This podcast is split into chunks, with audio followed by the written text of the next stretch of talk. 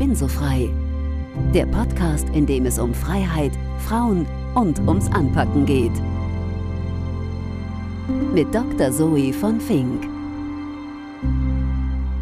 Herzlich willkommen zu einer Folge zwischen den Jahren. Und zwar mit der Bundestagsabgeordneten und parlamentarischen Staatssekretärin im Bundesministerium für Wirtschaft und Klimaschutz, Dr. Franziska Brandner. Sie sagt, ich mache Politik, damit wir in Freiheit leben können.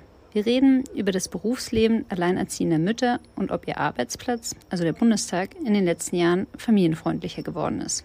Wir sprechen auch über die Rohstoffstrategie und die Reformfähigkeit der Vereinten Nationen. Angesichts der Energiekrise und hoher Umweltstandards diskutieren wir auch über mögliche Wettbewerbsnachteile für deutsche Unternehmen. Franziska Brandner berichtet auch, wie sie ihre vielen Rollen, also Abgeordnete, Staatssekretärin, Mutter, Freundin, Mensch mit Hobbys, unter einen Hut bekommt. So viel vorab. Yoga und ihr kleines Logistikunternehmen. Viel Freude beim Zuhören.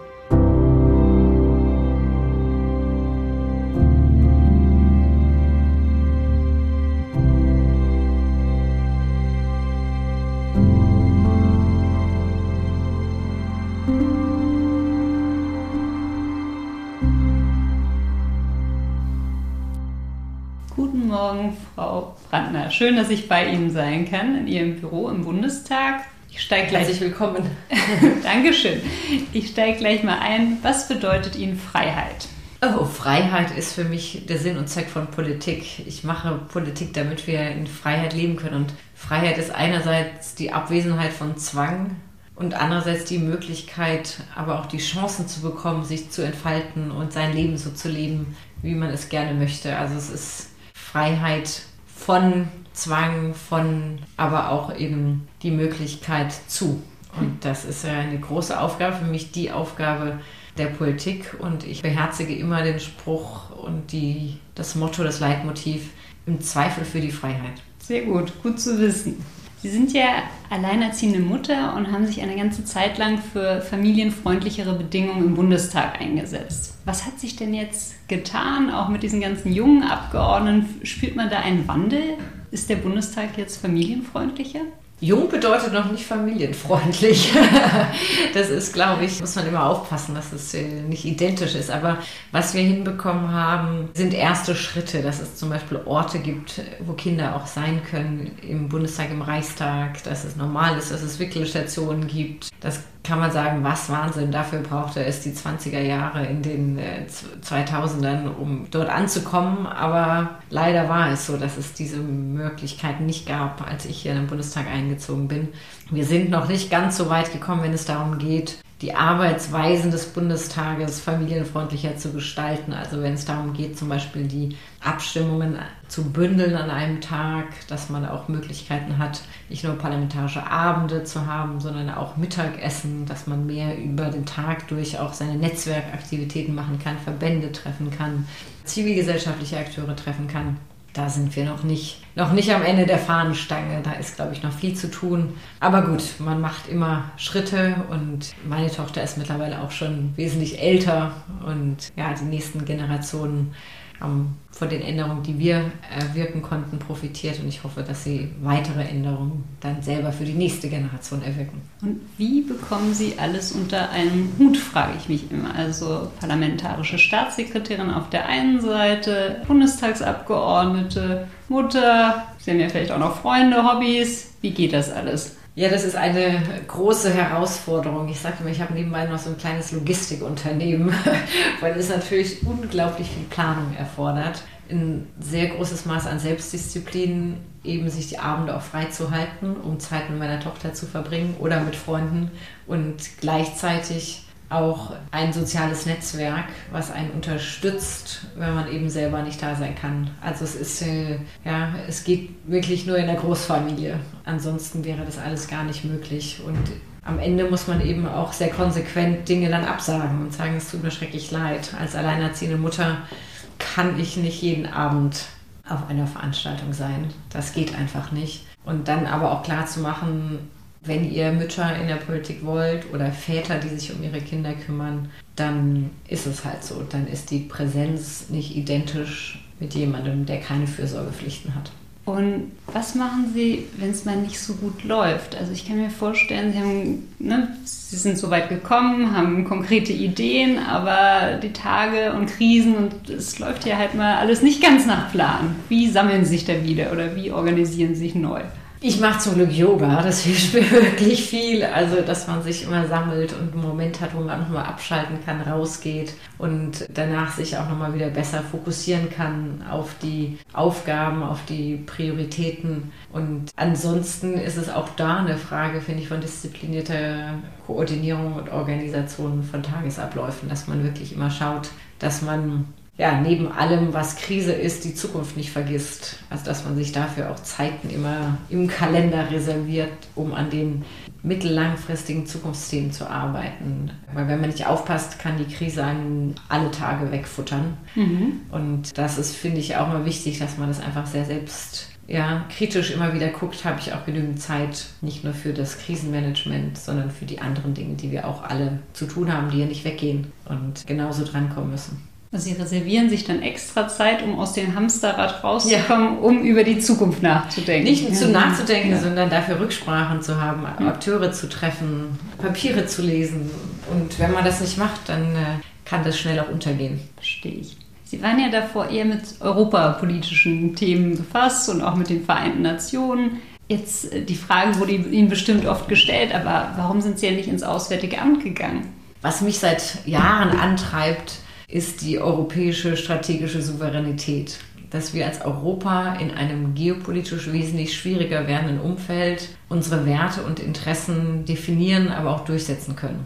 Das ist für mich eine der zentralen Aufgaben, die wir wirklich zu leisten haben. Und in dieser Optik ist natürlich vieles, was dafür nötig ist, im Wirtschafts- und Klimaschutzministerium. Also wenn wir über Digitalisierung, die digitalen Technologien reden, wenn wir über Handelspolitik reden, wenn wir über Rohstoffe reden, wenn wir über die Möglichkeit industrieller Produktion reden, Investitionsprüfungen, China etc., dann ist das alles in dem Wirtschaftsministerium. Dort wird einfach ein großer Teil unserer Souveränität de facto bearbeitet.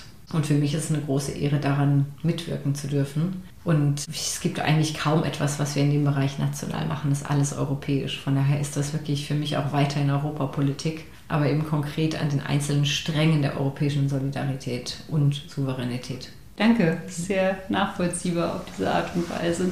Und vielleicht mal aus alter Verbundenheit. Also ich habe gesehen, Sie haben auch zum Thema Vereinte Nationen promoviert und zum Reformbild. Ja, ja, ja. Also wo stehen wir denn da? Ja, was mich immer umgetrieben hat, ist, wie man Dinge verändern kann und auch schwerfällige Institutionen reformieren kann. Deswegen war das auch das Thema meiner Dissertation. Also wie passiert institutioneller Wandel? Das ist ja auch nichts, was extrem äh, neu ist im Sinne von, das ist eine kontinuierliche Aufgabe, aber zu ergründen, was ermöglicht Wandel und was behindert ihn, das hat mich in meiner Arbeit angetrieben. Und wir sehen leider, dass die Faktoren, die damals bei mir auch klar als befördernde Faktoren herausgekommen sind, dass man nämlich über die klassischen Grenzen und Lager hinweg Allianzen bildet. Also wenn Ruanda zusammen mit Dänemark eine Reform voranbringt, dass diese Form der Allianzbildung leider in Zeiten von geopolitischen Blockbildungen, das passiert ja leider gerade, wieder verringert ist und damit auch Reformmöglichkeiten verringert werden. Das ist leider so. Aber deswegen darf man nicht aufhören, daran zu arbeiten. Also ich denke, dass es eben wichtig ist, dass wir nicht in diesen reinen Blocks denken, sondern immer gucken, mit welchen Ländern, mit welchen Akteuren können wir an den einzelnen Agenten auch weiterarbeiten, sondern am Klimaschutz oder an der Krisenprävention oder an Gesundheitsthemen, dass wir eben immer gucken, dass wir als Europäer unterschiedliche Kräfte auch mit zusammenbringen können und wir Angebote machen. Das erfordert aber auch von uns Europäern eine andere Haltung. Also weniger, wir sind diejenigen, die alles schon wissen und diejenigen, die alle schon besser können, sondern auch das Eingehen auf die Bedürfnisse, Ansprüche anderer Länder. Das ist auch nicht immer komplett ausgeprägt in allen europäischen Ländern. Und jetzt im Vergleich, als Sie dann fertig waren mit Ihrer Promotion und heute, also Ihre Formfähigkeit hat dann eher nachgelassen? Ja, ja. ja also war eben dieser eine, der große Faktor, diese Möglichkeit über klassische Grenzen hinweg, also G77 ist im Rahmen der Vereinten Nationen die Allianz der Entwicklungsländer, eben gegen EU, Westen. Ja, also das sind immer so häufig Blöcke, die da gegeneinander stehen. Und die Reformfähigkeit war wirklich immer größer, je mehr unvorhersehbare Allianzen sich gefunden haben, die dann gemeinsam Projekte vorangetrieben haben. Und diese Fenster für Wandel, die sind natürlich nicht komplett verschwunden, aber geringer geworden. Und natürlich erfordert auch jede sehr weitreichende Form der Vereinten Nationen das Go der fünf permanenten Mitglieder des Sicherheitsrates, also Russland, China, USA, Frankreich, Großbritannien. Und auch dort ist ja die Bereitschaft, gemeinsam zu arbeiten, in den letzten Jahren eher gesunken, also um es höflich auszudrücken. Mhm. Das heißt, auch dieser zweite Punkt, die fünf müssen auch mit dabei sein, der ist eindeutig schwieriger geworden. Aber schon der, der erste Teil der Allianzbildung ist auch schwieriger geworden. Zurück zum Wirtschaftsministerium. Sie bringen ja diese europapolitische Expertise mit. Was haben Sie denn gemacht, um sich die Wirtschaftsexpertise anzueignen? Also wie sind Sie da vorgegangen? Ich habe in, in meinem Studium ziemlich viel VWL gehabt. Also ich habe zum Beispiel bei Joseph Stiglitz studieren dürfen an der Columbia University in New York, bei Anson's Pro bei Dominik Strauss-Kahn, der immer IWF-Chef war. Also ich habe da schon einiges auch mitbekommen, hatte dann auch Praktika gemacht, zum Beispiel bei McKinsey in der Zeit während meinem Studium bei der Bertelsmann Stiftung Arbeit. Also ich habe natürlich auch bei uns in der Region, aus der ich komme, immer, immer viele Unternehmensbesuche gemacht, viel in Kontakt gehalten und äh, diese Verbindung zu den Antriebskräften, auch den Innovationskräften bei uns nie aufgegeben. Von daher ist es für mich nicht ganz fremdes Territorium und ich freue mich, meine Expertisen zusammenbringen zu können und daraus jetzt eben die Möglichkeit auch, ja, die Möglichkeit nutzen zu können, wirklich an diesen Schnittstellen zu arbeiten und mein europäisches Netzwerken und meine Fähigkeit, sich auch, glaube ich, in andere Länder reinversetzen zu können, in Sprachen zu sprechen, dafür zu nutzen, bei den großen, schwierigen Themen Kompromisse zu finden. Und wie schaffen Sie die Balance in Ihrer Funktion als parlamentarische Staatssekretärin, als ja, im Wirtschaftsministerium als traditionelle Fürsprecherin von Unternehmen an sich und gleichzeitig die Balance mit ja, dem grünen Gewissen oder der grünen Philosophie. Da ist überhaupt gar kein Widerspruch. Also ich finde, dass es beeindruckend ist zu sehen, was gerade auch in Deutschland an Innovationen in dem Bereich alles auf den Weg kommt. Also zu sehen, wie Ingenieurskraft, aber auch soziale Erneuerungen, was alles an Modernisierungen auch auf den Weg gebracht wird und mit dem Ziel eben nachhaltiger zu werden, resilienter zu werden. Das finde ich sehr beeindruckend und das ist eher toll, das aus dem Ministerium heraus unterstützen zu können. Und natürlich ist in der Krise gerade der Fokus stark darauf, wie wir überhaupt erstmal durch diesen Winter, durch den nächsten Winter kommen und gleichzeitig aber eben auch zu schauen, dass die Akteure, die, die im Wandel, in der Transformation aktiv sind, dass die jetzt nicht ihren Elan verlieren. Und das ist eigentlich, finde ich, ja, eine der der ehrenwertesten Aufgaben, die wir gerade haben und daran mitwirken zu können, ist für mich ja eine ganz tolle Aufgabe. Und deswegen ist es für mich kein Gegeneinander, sondern die Zukunftsmärkte sind in dem Bereich der Transformationstechnologien und da beizutragen, dass wir mit an der Spitze dabei sind, ist eine super Sache und macht viel Freude. Wenn Sie gestatten, würde ich dann kurz ja. nochmal nachholen, weil als aufmerksame Zeitungsleserin hat man gerade den Eindruck, dass gerade energieintensive Unternehmen halt des Landes vertrieben werden. Und das ist also ein Eindruck, der sich so verfestigt. Also was können Sie dem entgegnen?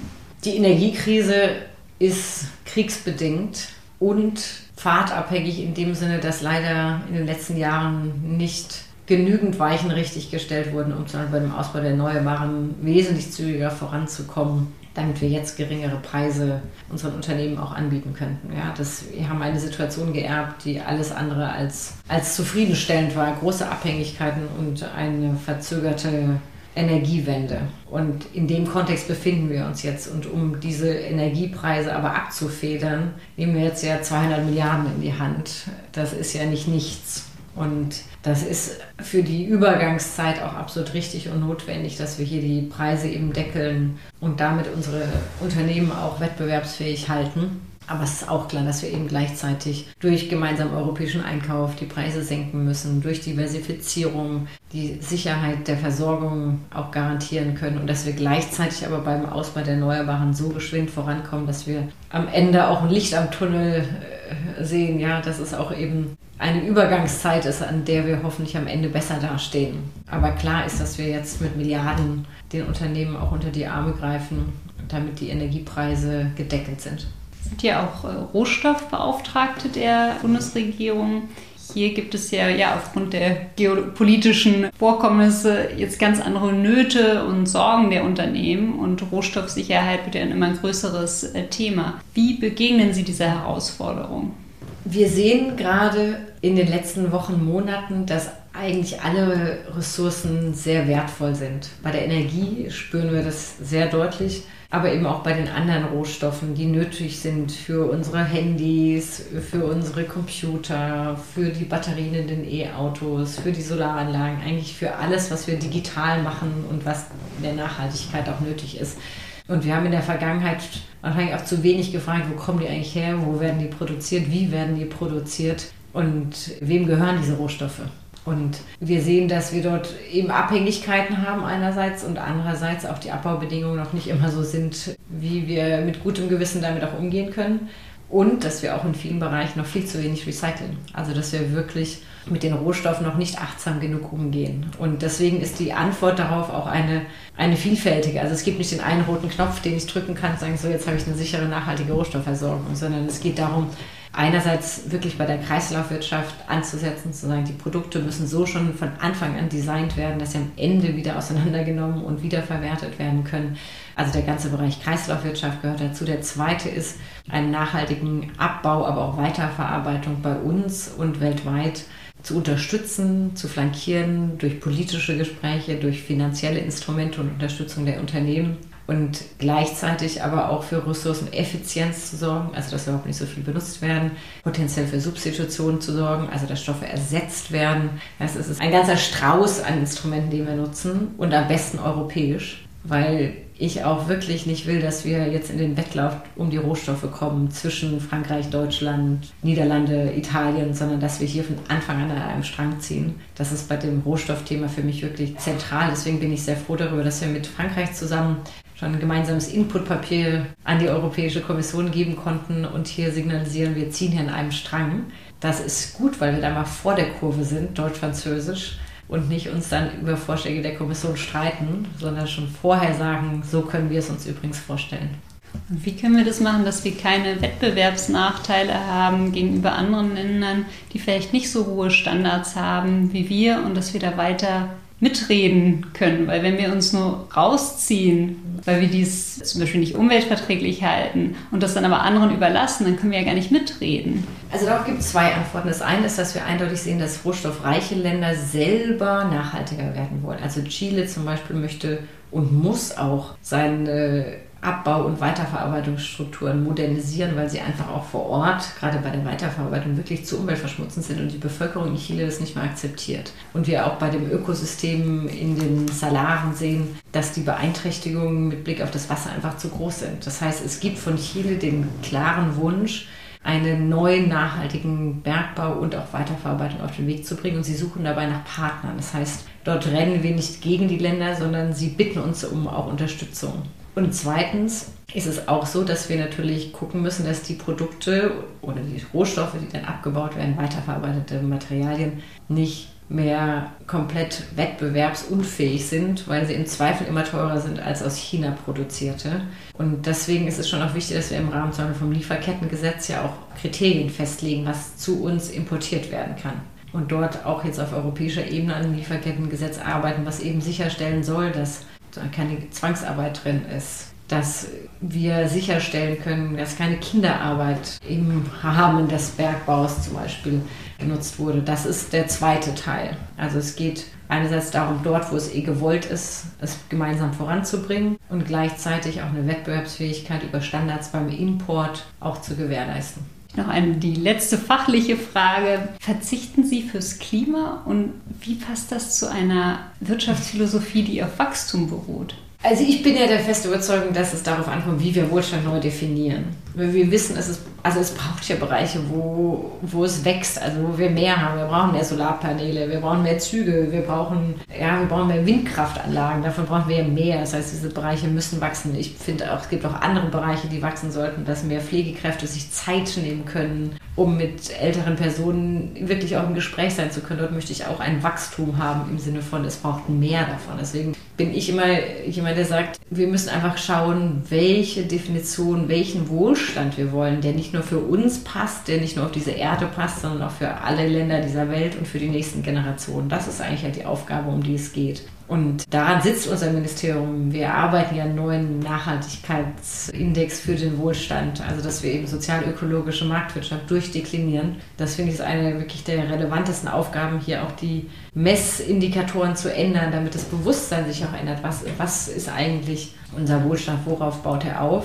Und ob ich selber verzichte, ich versuche es so gut wie möglich. Es ist in meiner Rolle, dass ich in der Welt für Energie- und Klimapartnerschaften, für ja, nachhaltige Rohstoffpartnerschaften unterwegs bin. Leider nicht immer möglich, das alles ohne Flugzeug zu machen. Geht leider nicht. Ich wünsche es mir, aber ich versuche so viel wie möglich auch durch Videokonferenzen und durch digitale Tools zu machen. Aber in internationalen Politik ist es manchmal einfach wichtig, dass man sich mit den anderen trifft. Das ist echt das Menschliche kann man bei solchen Verhandlungen gar nicht unterschätzen. Das ist so. Ich hoffe deswegen, dass wir bald Möglichkeiten haben, dass auch das Nachhaltige drin ist. Ja, man merkt immer wieder, was es für ein Unterschied ist, ob man mit den Menschen in einem Raum sitzt und gemeinsam ein Problem versucht zu lösen oder ob es nur digital ist. Aber zwischendurch gibt es viele Möglichkeiten, an der Problembearbeitung digital weiter voranzukommen. Letzte Frage.